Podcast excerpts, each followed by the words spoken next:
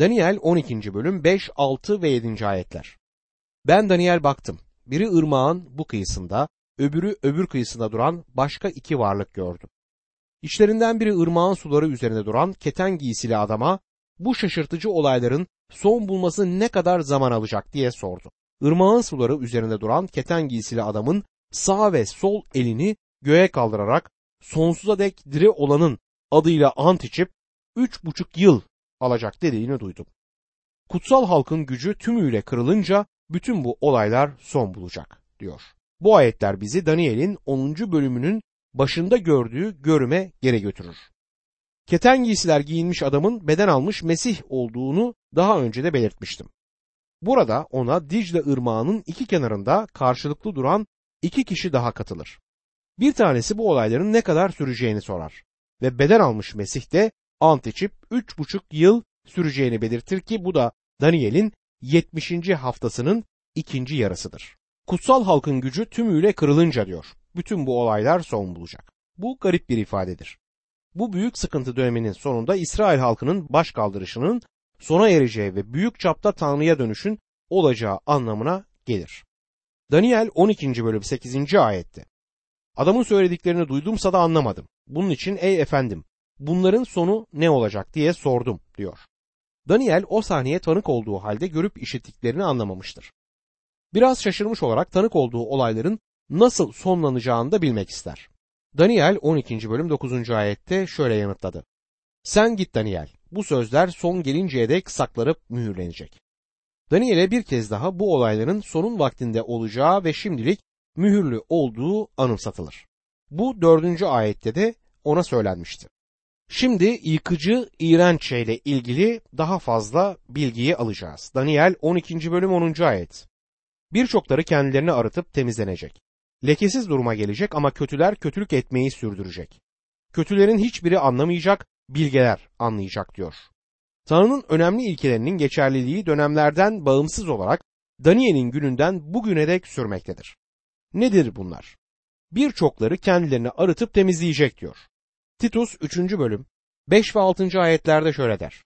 Bunu doğrulukla yaptığımız işlerden dolayı değil, kendi merhametiyle, yeniden doğuş yıkamasıyla ve kurtarıcımız İsa Mesih aracılığıyla üzerimize bol bol döktüğü kutsal ruhun yenilemesiyle yaptı. İkinci nokta ise kötüler kötülük etmeyi sürdürecek sözüdür. Bu da doğal bedenindeki insana göndermede bulunur. 1. Korintliler 2. bölüm 14. ayet. Doğal kişi Tanrı'nın ruhuyla ilgili gerçekleri kabul etmez. Çünkü bunlar ona saçma gelir. Ruhça değerlendirildikleri için bunları anlayamaz. Bir diğer nokta ise anlayışlı olanların anlayacağıdır. İncil'de Yuhanna 16. bölüm 13. ayette şöyle okuyoruz. Ne var ki o yani gerçeğin ruhu gelince sizi tüm gerçeğe yöneltecek. Çünkü kendiliğinden konuşmayacak. Yalnız duyduklarını söyleyecek ve gelecekte olacakları size bildirecek. Daniel 12. bölüm 11. ayette günlük sununun kaldırılıp yıkıcı iğrenç şeyin konduğu zamandan başlayarak 1290 gün geçecek diyor. Bu ayet çok önemlidir çünkü Rab İsa Mesih de Matta 24. bölüm 15 ve 16. ayetlerde bu aynı olaya değinir ve şöyle yazar. Peygamber Daniel'in sözünü ettiği yıkıcı iğrenç şeyin kutsal yerde dikildiğini gördüğünüz zaman okuyan anlasın. Yahudiye'de bulunanlar dağlara kaçsın. Geriye kalmış olan imanlılar büyük sıkıntı döneminin başladığını bu işaretle anlayacaklardır. Canavarın heykeli 1290 gün süreyle tapınakta kalacaktır. Bu da 3,5 yıldan 30 gün fazladır. Büyük sıkıntının ikinci yarısı 1260 gündür. Bilinmeyen bir nedenle Mesih karşıtının heykeli kendisi ateş gölüne atıldıktan sonra 30 gün daha orada dikili kalacaktır. Daniel 12. bölüm 12. ayet. Bekleyip 1335 güne ulaşana ne mutlu diyor. Yine bilinmeyen bir nedenle belli sayıda gün verilmekte ve bekleyip bugüne ulaşana ne mutlu denmektedir. Sonun vaktine kadar mühürlü olan bu konuyu yorumlayabilen yoktur. Bizler ise bize açıklanandan daha fazlasını bilmeye çalışıyoruz. Daniel 12. bölüm 13. ayette sana gelince ey Daniel son gelinceye dek yoluna devam et. Rahatına kavuşacak ve günlerin sonunda ödülünü almak için uyanacaksın diyor Daniel'e. Bu Daniel'in bin yıllık dönemin başında eski antlaşma kutsallarıyla birlikte dirileceği anlamına gelir. Günlerin sonunda ifadesi bizi Mesih'in görkemli krallığının kapısına getirmektedir. Önümüzde İsa Mesih'in krallığını kurmak üzere yeryüzüne geleceğini söyleyen bir gelecek var. Bugün sevgili dostum, önünüze koymak istediğim umut budur. İbraniler mektubuna başlarken İbraniler mektubunun çok önemli olduğunu söylemek isterim. İbraniler mektubu o denli önemlidir ki Romalılardan hemen sonra buna yer vermek istedim. İbranilere yazılan bu muhteşem mektuba yaraşır bir girişi nasıl yapacağımı aslında merak ediyordum. Benden önce başka kişilerin yazmış olduğu çok güzel yorum kitapları bulunmaktadır ve bu kişilerden dördünün İbranilere mektubu konusunda yazdıklarını size aktarmaya karar verdim. Çünkü her biri çok önemli sözler söylemişler. Benim söylemek istediğim şeyleri zaten bu insanlar oldukça iyi ifade etmişler. İlk olarak Doktor Campbell Morgan'ın Tanrı'nın insanlığa son esini sözleri adlı yorum kitabından bir aktarma yaparak başlamak istiyorum. İbranilere mektubun günümüzde özel bir değeri vardır. Çünkü İncil'in sunduğu Mesih kavramından çok daha alçak düzeydeki bir Mesih kavramı yayılmıştır. Bununla ne demek istediğime örnek vermek için bir yazardan alıntı yapayım. İnsan doğası hakkında söyleyebileceğimiz en iyi şeylerden biri de ancak birisinin yaşamını dostları uğruna feda etmesiyle kurtulabilecek bir durumun ortaya çıktığında eninde sonunda kahramanın ortaya çıkıp kendisini kurban olarak sunacağının kesin oluşudur. Uçuruma atlayacak birisi, Körtes'in zehirini içecek bir Sokrates, kendini Golgota'da çarmıha gerdirecek bir Mesih diyor bu yazar. Bu konuyu herhangi bir derinlikte ele almayı teklif etmiyorum ama öncelikle şunu söylemek istiyorum ki Mesih'i o bağlantıya yerleştirmek benim için küfürden farksızdır. Bir Sokrates'ten söz edebiliriz ama bir Mesih'ten aynı paragraf içerisinde bu şekilde söz edemeyiz. Söz etmeye kalktığımızda bu İncil'in sunuşuna aykırı olacaktır. Aynı zamanda Mesih'in kişiliğinin eşsiz benzerliğine de bir tezat oluşturur. İbraniler mektubunun harikulade bir başlangıç girişi bu şekilde yapılabilir. Doktor William Pettingill İbraniler Yorumu adlı kitabının giriş bölümünde başka bir noktayı vurgular. Adem'den Musa'ya kadar 2500 yıl boyunca ve Musa'dan Malaki'ye 1100 yıl boyunca peygamberler Tanrı için insanlara hitap ediyorlardı. Ama 3600 yılın sonunda Tanrı'yı bildirmeleri kısıtlı kaldı. Sonra 400 yıllık bir sessizlikten sonra zaman dolunca Tanrı oğlunu yolladı ve oğulda Tanrı'nın vahyi bütünlük buldu. Bu da bir başka harika giriştir. Şimdi İbranilere mektuba bir üçüncü girişi sizinle paylaşmak istiyorum. Şöyler İngiliz'in İbranilere ilişkin yazdığı muhteşem bir kitaptan aldım. Şöyle diyor, İncil'in en önemli kitaplarından biri olan İbranilere mektup, Nesih inancının belli başlı doktrinlerini içerir ve aynı zamanda sonsuz bir mantık ve büyük bir güzellikle doludur. Onu okumak cennetin ta kendisinin havasını solumaktır. Onun öğretilerini yerine getirmek, Mesih inanlısı için gerçek ve Mesih'in kendisinde toyluktan olgunluğa bir yolculuktur. Kusursuzluğa doğru ilerleyen bir yolculuk. Ve burada bir cümle daha var. İncil'in Rabbimizin başkahinsel konumunda sunulduğu tek kısım olan İbranilere mektubun konusu Mesih'in Tanrı oğlu ve insanoğlu olarak üstün yüceliğidir. Bu giriş gerçekten harika. Şimdi dördüncü yazara Sir Robert Anderson'a dönüyor ve onun yazdığı yorumdan bir aktarma yapmak istiyorum. Mektupta ilerledikçe kendisinin çok iyi bir şekilde vurguladığı bu noktayı ben de vurgulayabilmeyi umuyorum ve bu girişin benim düşüncemi de açıklığa kavuşturacağını umuyorum. Yeryüzünde kilise olduğu söylenen kurumun gerçek asma olduğu cüretkarca ve Tanrı'ya karşı hürmetsiz bir inançtan dönüş yalanıdır. Kilisenin zeytin ağacı olduğu reformcu kiliselerdeki Hristiyanların büyük bir kısmı tarafından paylaşılan asılsız bir düşüncedir. Ama kutsal kitabın öğretisi açıktır. Mesih'in kendisi asmadır ve İsrail'de zeytindir. Çünkü Tanrı önceden bildiği kendi halkından yüz çevirmedi. İbranilere mektup Batı Kilisesi tarafından uzun süre kabul edilmemişti. Ve bunun nedeni de nedir biliyor musunuz? Kilise İsrail'in yerini gasp etmeye çalışıyordu. Tanrı'nın İsrail'e verdiği bütün vaatleri kilise kendisine mal edip onları ruhsallaştırdı ve Tanrı'nın İsrail ulusu için olan amacını reddetti. Bunun sonucu olarak kilisenin o ilk günlerde Yahudi karşıtı olduğunu ve Yahudilere zulüm ettiğini görürsünüz. Bu yüzden Tanrı'nın Yahudi ulusuyla işinin bittiğini söylemek üzücü bir hata oluşturur ve bu mektubun bir İbrani'nin bir İbrani olduğunu ve Mesih inanlısı olduğu zaman da hala bir İbrani olduğu gerçeğini anlamamıza yardımcı olacağına inanıyorum. Herhangi bir insan Tanrı çocuğu olduğunda bu onun milliyetini değiştirmez. Bunun yerine onu inanlılar topluluğu denilen yeni bir inanlılar bedenine katar. Günümüzde Tanrı hem Yahudiler ve hem de diğer uluslardan kendine bir halk çağırmaktadır. Bu iş tamamlandığında Tanrı inanlılar topluluğunu dünyadan alacak ve İsrail'e ve onlar aracılığıyla da diğer uluslara bütün vaatleri yerine getirecek ve onlar için olan amacını gerçekleştirecektir. Tanrı sözünün sularına dalabilmemiz için bizleri tramplene çıkartan bu dört yazara da minnettarım. İbraniler mektubunun yazarı kimdir? İbranilere mektubun insansal yazarının kim olduğu her zaman tartışılır bir konu olmuştur.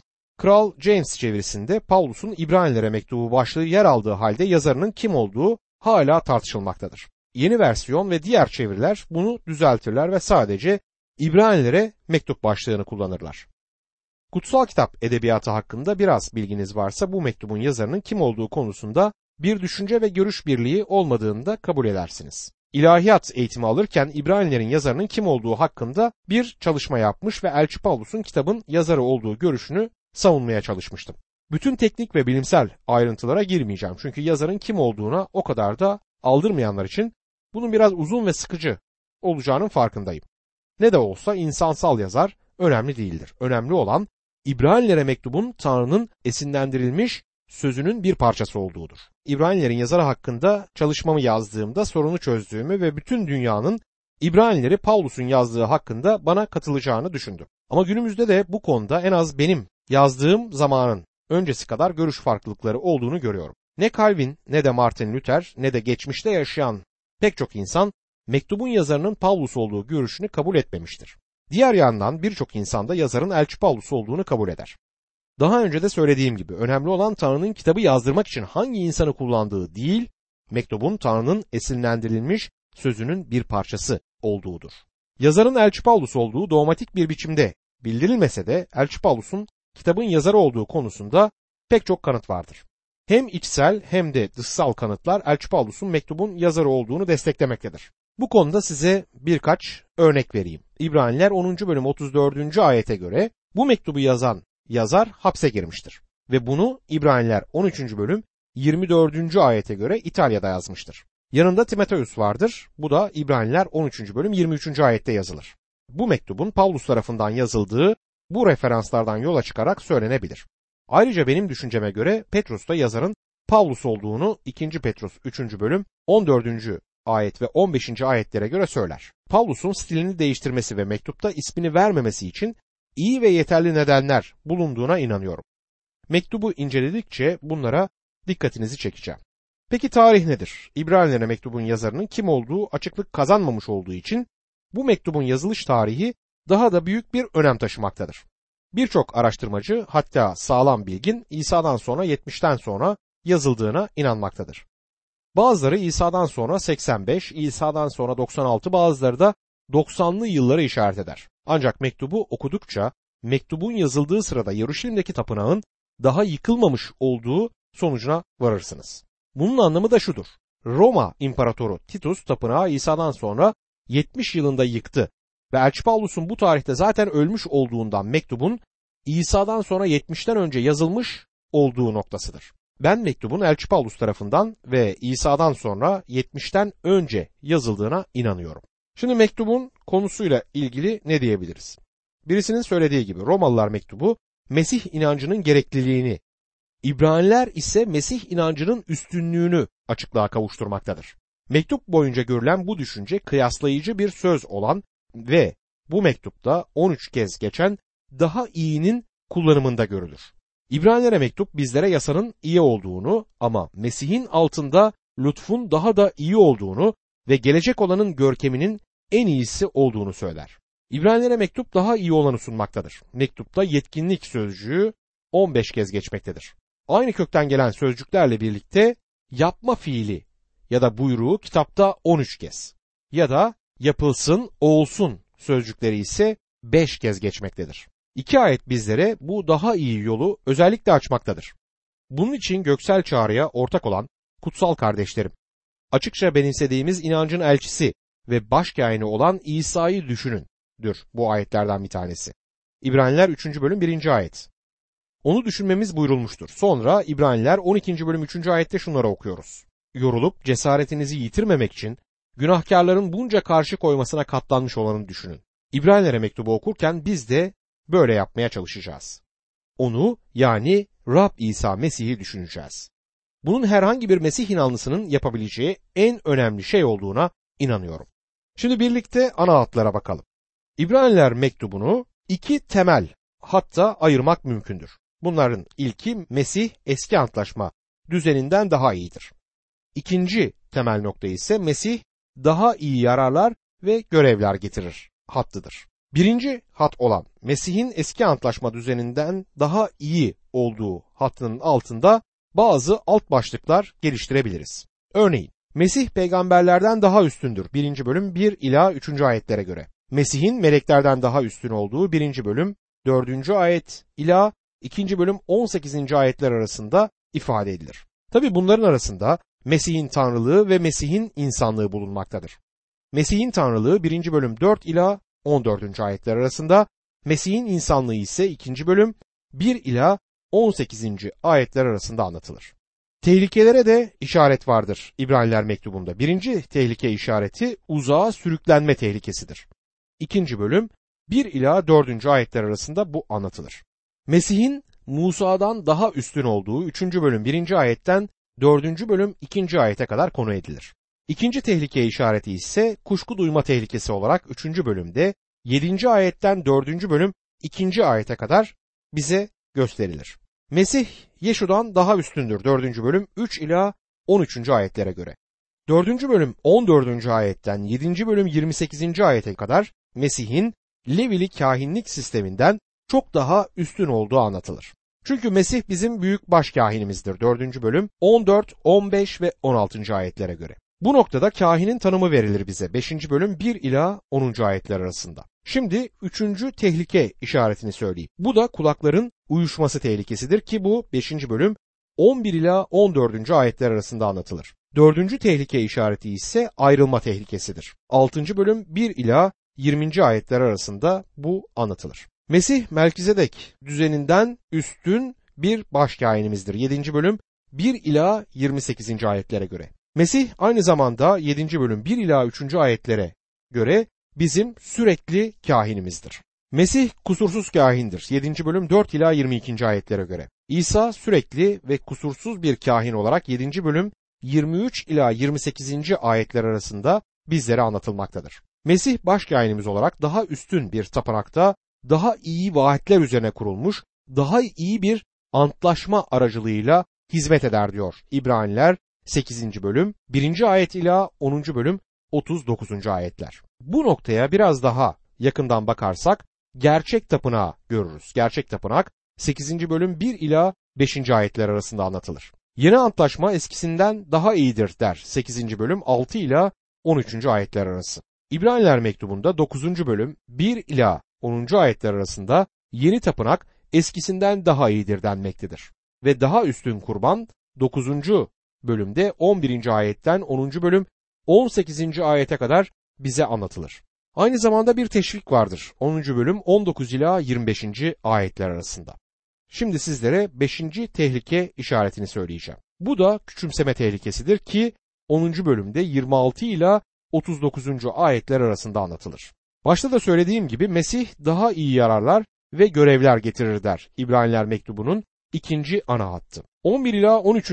bölümlerde pratik olarak bu bizlere aktarılmaktadır. İman nedir? İbraniler mektubu bu konuyla ilgili bizlere yanıtlar sunmaktadır. İbraniler mektubunda 11. bölüm 1 ila 40. ayetler bize imanı anlatır. İmanın yanı sıra İbraniler 12. bölüm 1 ila 29. ayetler arasında ümit konu edilir. Mesih'teki inanlının yarışı 12. bölüm 1 ve 2. ayetlerde anlatılırken 12. bölümde 3 ila 14. ayetler arasında inanların yarışma ve çatışma içerisindeki durumları konu edilir. Altıncı tehlike sinyali ise inkar etme tehlikesidir. Bu da İbraniler mektubunda 12. bölüm 15 ila 29. ayetler arasında anlatılır. Ve İbraniler mektubu sevgiyi temel alır. 13. bölüm 1 ila 25. ayetler arasında sevgi konu edilmiştir. İnanların gizli yaşamı 13. bölüm 1 ila 6. ayetler arasında anlatılırken İbraniler mektubunda 13. bölüm 7 ila 14. ayetler arasında inanların sosyal yaşamına dair bilgiler sunulmaktadır. İnanların ruhsal yaşamı ise İbraniler 13. bölüm 15 ila 19. ayetler arasında anlatılır. Ve son olarak kutsama söz konusudur İbraniler mektubunda. İbraniler mektubu 13. bölüm 20 ila 24. ayetler arasında kutsama konu edilmektedir. O zaman İbraniler mektubunun iki ana hatta ayrıldığını tekrar hatırlatmak istiyorum. Bunların ilki Mesih'in eski antlaşma düzeninden daha iyi bir düzeni sunduğudur ve bu 1 ila 10. bölümlerde doktrinsel olarak bizlere sunulur. Mesih'in daha iyi yararlar ve görevler getirdiği ise 11. bölüm, 12. bölüm ve 13. bölümde bizlere sunulmaktadır. Bu ise birinci ana hatta olduğu gibi doktrinsel değil, pratiktir. İbraniler 3. bölüm 1. ayette iki ayet bizlere daha iyi bir yolun özelliklerini aktarmaktadır. Bunun için göksel çağrıya ortak olan kutsal kardeşlerim, açıkça benimsediğimiz inancın elçisi ve başkâhini olan İsa'yı düşünün der. İbraniler 13. bölüm 1. ayet. Evet, biz imanlılara onu düşünmemiz buyurulmuştur. İbraniler 12. bölüm 3. ayette de şunu okuruz. Yorulup cesaretinizi yitirmemek için günahkarların bunca karşı koymasına katlanmış olanı düşünün. Bizler bugün Mesih'i izleyenler yorulup cesaretimizi yitirme tehlikesi ile karşı karşıyayız. Ve İbraniler mektubu bizi bu konuda teşvik eder. İbraniler mektubunu okurken bizler günahkarların tüm karşı koymasına katlanmış olan İsa Mesih'i düşünmeliyiz. Başta da söylediğim gibi İbraniler mektubunun günümüzde özel bir değeri vardır ve bu özel değer Mesih inanları tarafından çok ciddiye alınmalı ve üzerinde durulmalıdır. İncil'in sunduğu Mesih kavramı bizim başkahinimiz, kurtarıcımız ve Tanrı oğlu Mesih'tir. Bunu daha aşağı düzeye çekebilecek her türlü yaklaşımı İbraniler mektubu reddetmektedir. İbraniler mektubu diyor ki Tanrı oğlunu yolladı ve oğul da Tanrı vahyini tamamladı. Bu harika bir bildiridir. Tanrı inanlılar topluluğunu İbraniler mektubuna göre dünyadan alacaktır ve İsrail'e ve onlar aracılığıyla da diğer uluslara bütün vaatleri yerine getirecek ve onlar için olan amacını gerçekleştirecektir. Tanrı sözünün sularına dalmak istiyorsak ilk önce yükseklere çıkıp aşağıya atlamamız gerekir. İbraniler 12. bölüm 12 ve 13. ayetlerde şöyle okuyoruz. Bunun için sarkık ellerinizi kaldırın, bükük dizlerinizi doğrultun, ayaklarınız için düz yollar yapın. Öyle ki kötürüm olan parça eklemden çıkmasın.